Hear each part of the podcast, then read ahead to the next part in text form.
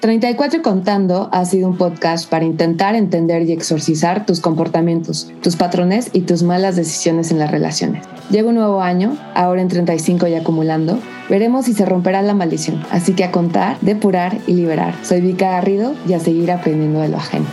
Comenzamos. La Sirenita y Bad Bunny. Pensé que sería indicado contar esta historia y traer a este famoso cantante. ¿De qué se trata? Bueno, vamos a contar un cuento de un amor trágico y vamos a analizar dónde surge La Sirenita. La Sirenita es un cuento escrito por el poeta danés Hans Christian Andersen publicado en el 7 de abril de 1837. Existe una versión anime basada en este cuento en 1975. Y luego ya Disney en el 89 hizo sus ajustes y la pintó pelirroja, en fin, y conocemos ahora a Ariel. Siempre han existido como películas entrañables en la historia de nosotras. Y este para mí, este es un cuento que gana. Con el paso del tiempo me he dado cuenta que hay grandes lecciones en esta historia que fue hecha en 1837. Entonces, el primero es el punto de encuentro. Esta fucking sirenita, pues ahí se siente súper fregona, está en la noche ahí perdiendo el tiempo en el mar y anda donde no le llaman y se pone a salvar a un náufrago que para su suerte, chino es un príncipe, suertuda.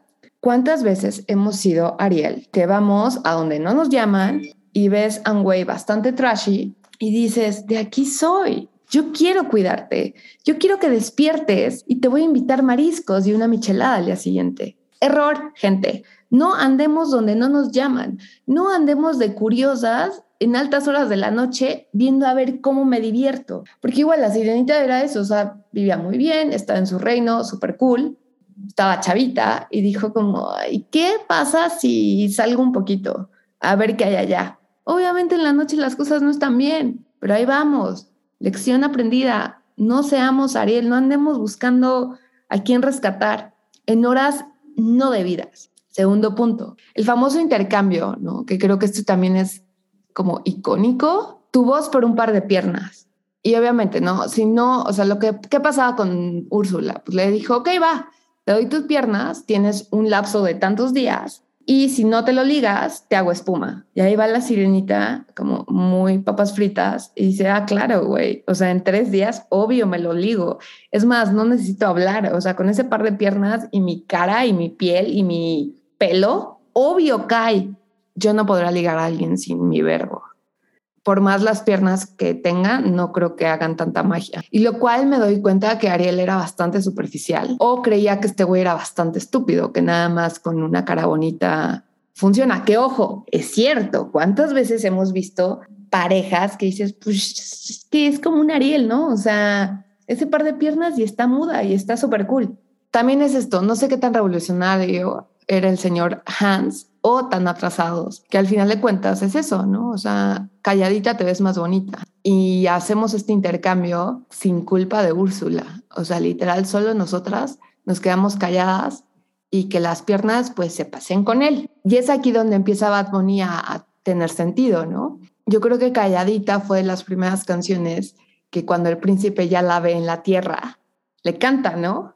Eh, ella es calladita, pero para el sexo es atrevida, marihuana y la bebida, gozándose la vida. Entonces yo creo que al inicio, y eso no te lo viene ni en el cuento de Disney, ni en el cuento oficial, ni en la película anime, pues la sirenita se gozó. Y es la primera canción de Bad Bunny que siento que se involucra en la historia. Ella es calladita. Y esa era la canción que yo creo que el príncipe le empezó a dedicar al inicio de su historia. Ahora, este es el momento como muy particular que se divide, ¿no? El trágico cuento versus el happy ending de Disney. En el original, el príncipe despierta después de, bueno, después de ser rescatado por la sirena y casualmente así cuando abre los ojos aparece una increíblemente bella mujer, queda súper enamorado y quiere casarse de golpe con esta morra que acaba de ver. Que esta es una gran lección. ¿Cuántas veces, no, la historia así funciona? No se queda con la que lo salvó, se queda con quien lo recibió. Eso pasa todo el tiempo. Con la que te duermes no es la misma con la que despiertas a final de tus tiempos. ¿Quién eres? ¿Eres la sirenita o eres la morra que casualmente estaba por timing o por el destino caminando en la playa y se topa con este tipo y tarán, la historia hace flechazo. ¿Quién eres de esas dos mujeres? La historia continúa que la sirena, ya sin voz y con piernas, se hace amiga, ¿no? De original incondicional es la sirenita. Y se hace su mejor amigo o amiga, ¿no? Y la pobre le ayuda a organizar la boda de esta vieja extraña que al parecer es una morra como súper niña bien de toda la vida y él es un príncipe y la otra es una vieja random muda. Dice, obvio, el príncipe como, ah, tú eres mi amiguita, ven, acompáñame a arreglar las cosas y yo me voy a casar con esta princesa. ¿No? Esta reina, qué incómodo. Y para variar, esto se me de las cosas más ofensivas que hizo el príncipe. Decide casarse no en su pinche reino, sino en muy jet setter, o sea, consiguen un barco para pasar unos días de viaje y ahí casarse. O sea, en tierras de la sirenita, en, en mares de la sirenita. O sea, como que siento que eso es una gran ofensa. es como si yo me enamoro de un tipo y resulta que este cabrón se va a casar en tierras morelianas, pues obviamente es como, ese es mi distrito. No te metas en esa tierra, parece Oaxaca. En fin, siguiendo con la original, resulta que la sirenita no estaba sola, ¿no? Entonces al ver que la pobre ya los días se le están pasando y este cuate cada vez está más enamorado de esta morra, todavía sus hermanas intentan hacer como este acto que se me hace las cosas más lindas, más siendo sirena. Eh, se van las hermanitas con Úrsula y les dicen como, please, ayuda a mi hermana. Ah, va, va, va, ayuda a tu hermana, pero a cambio pues me dan todo su pelo. Entonces las pobres hermanas se quedan calvas a cambio de un cuchillo, una vida por una vida. Entonces le dice Úrsula, ok, va, ya les corta el cabello.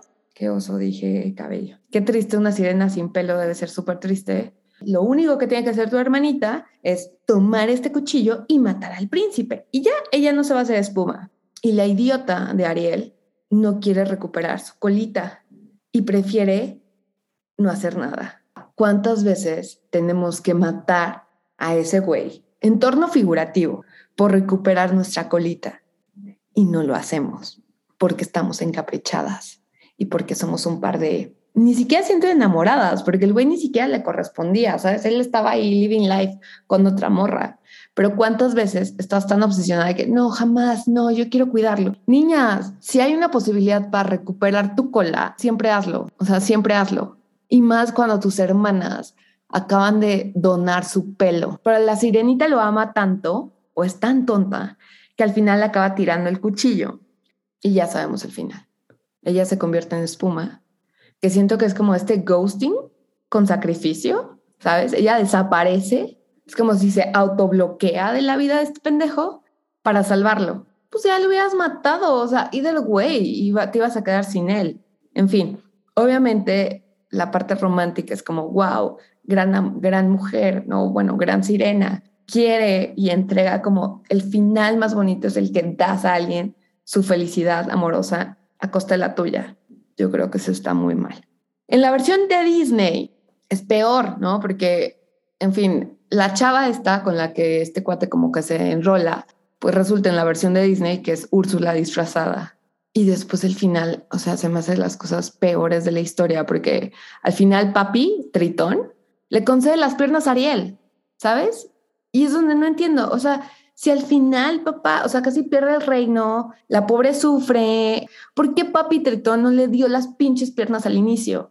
Ah, pero si no, no hubiera existido película. Yo lo que siento con este final de Disney es que sí establecen muy bien que la sirenita y su gran lección de papi paga para el berrinche de mi hija es como el gran cuento de la white mexican, ¿no? De que es una chava que está en Tulum y que se enamora, pues no sé, de algún chacal por ahí y que papi al final le va a pagar su pinche departamento en Tulum para que esté bien y deje de llorar. O sea, realmente Ariel es como el mejor, la mejor historia de una white mexican en el mundo. Eso por el final de Disney. Regresemos a la parte como dramática del cuento original. Si bien la sirenita se convirtió en espuma y se me hace de la historia más triste, ves al príncipe ahogado tomando champaña en un nivel asqueroso, cantando Bad Bunny, Yonaguni, y cantando como se le está yendo la vida, ¿no? Una noche más y copas de más, tú no me dejas en paz, de mi mente no te vas, aunque sé que no debo pensar en ti, bebé, pero cuando bebo, me viene tu nombre, tu cara, tu risa y tu pelo. Ya se saben el resto. Así que con esto concluyo que este 14 de febrero piensa qué personaje eres y brinda con champaña, recordando a la sirenita, que seguramente está cantando en donde quiera que esté, yo perreo sola. Nunca, nunca vayas a cambiar tu voz por un güey. Feliz 14 de febrero, yo soy Vika y nos vemos en el próximo episodio. A seguir aprendiendo de lo ajeno.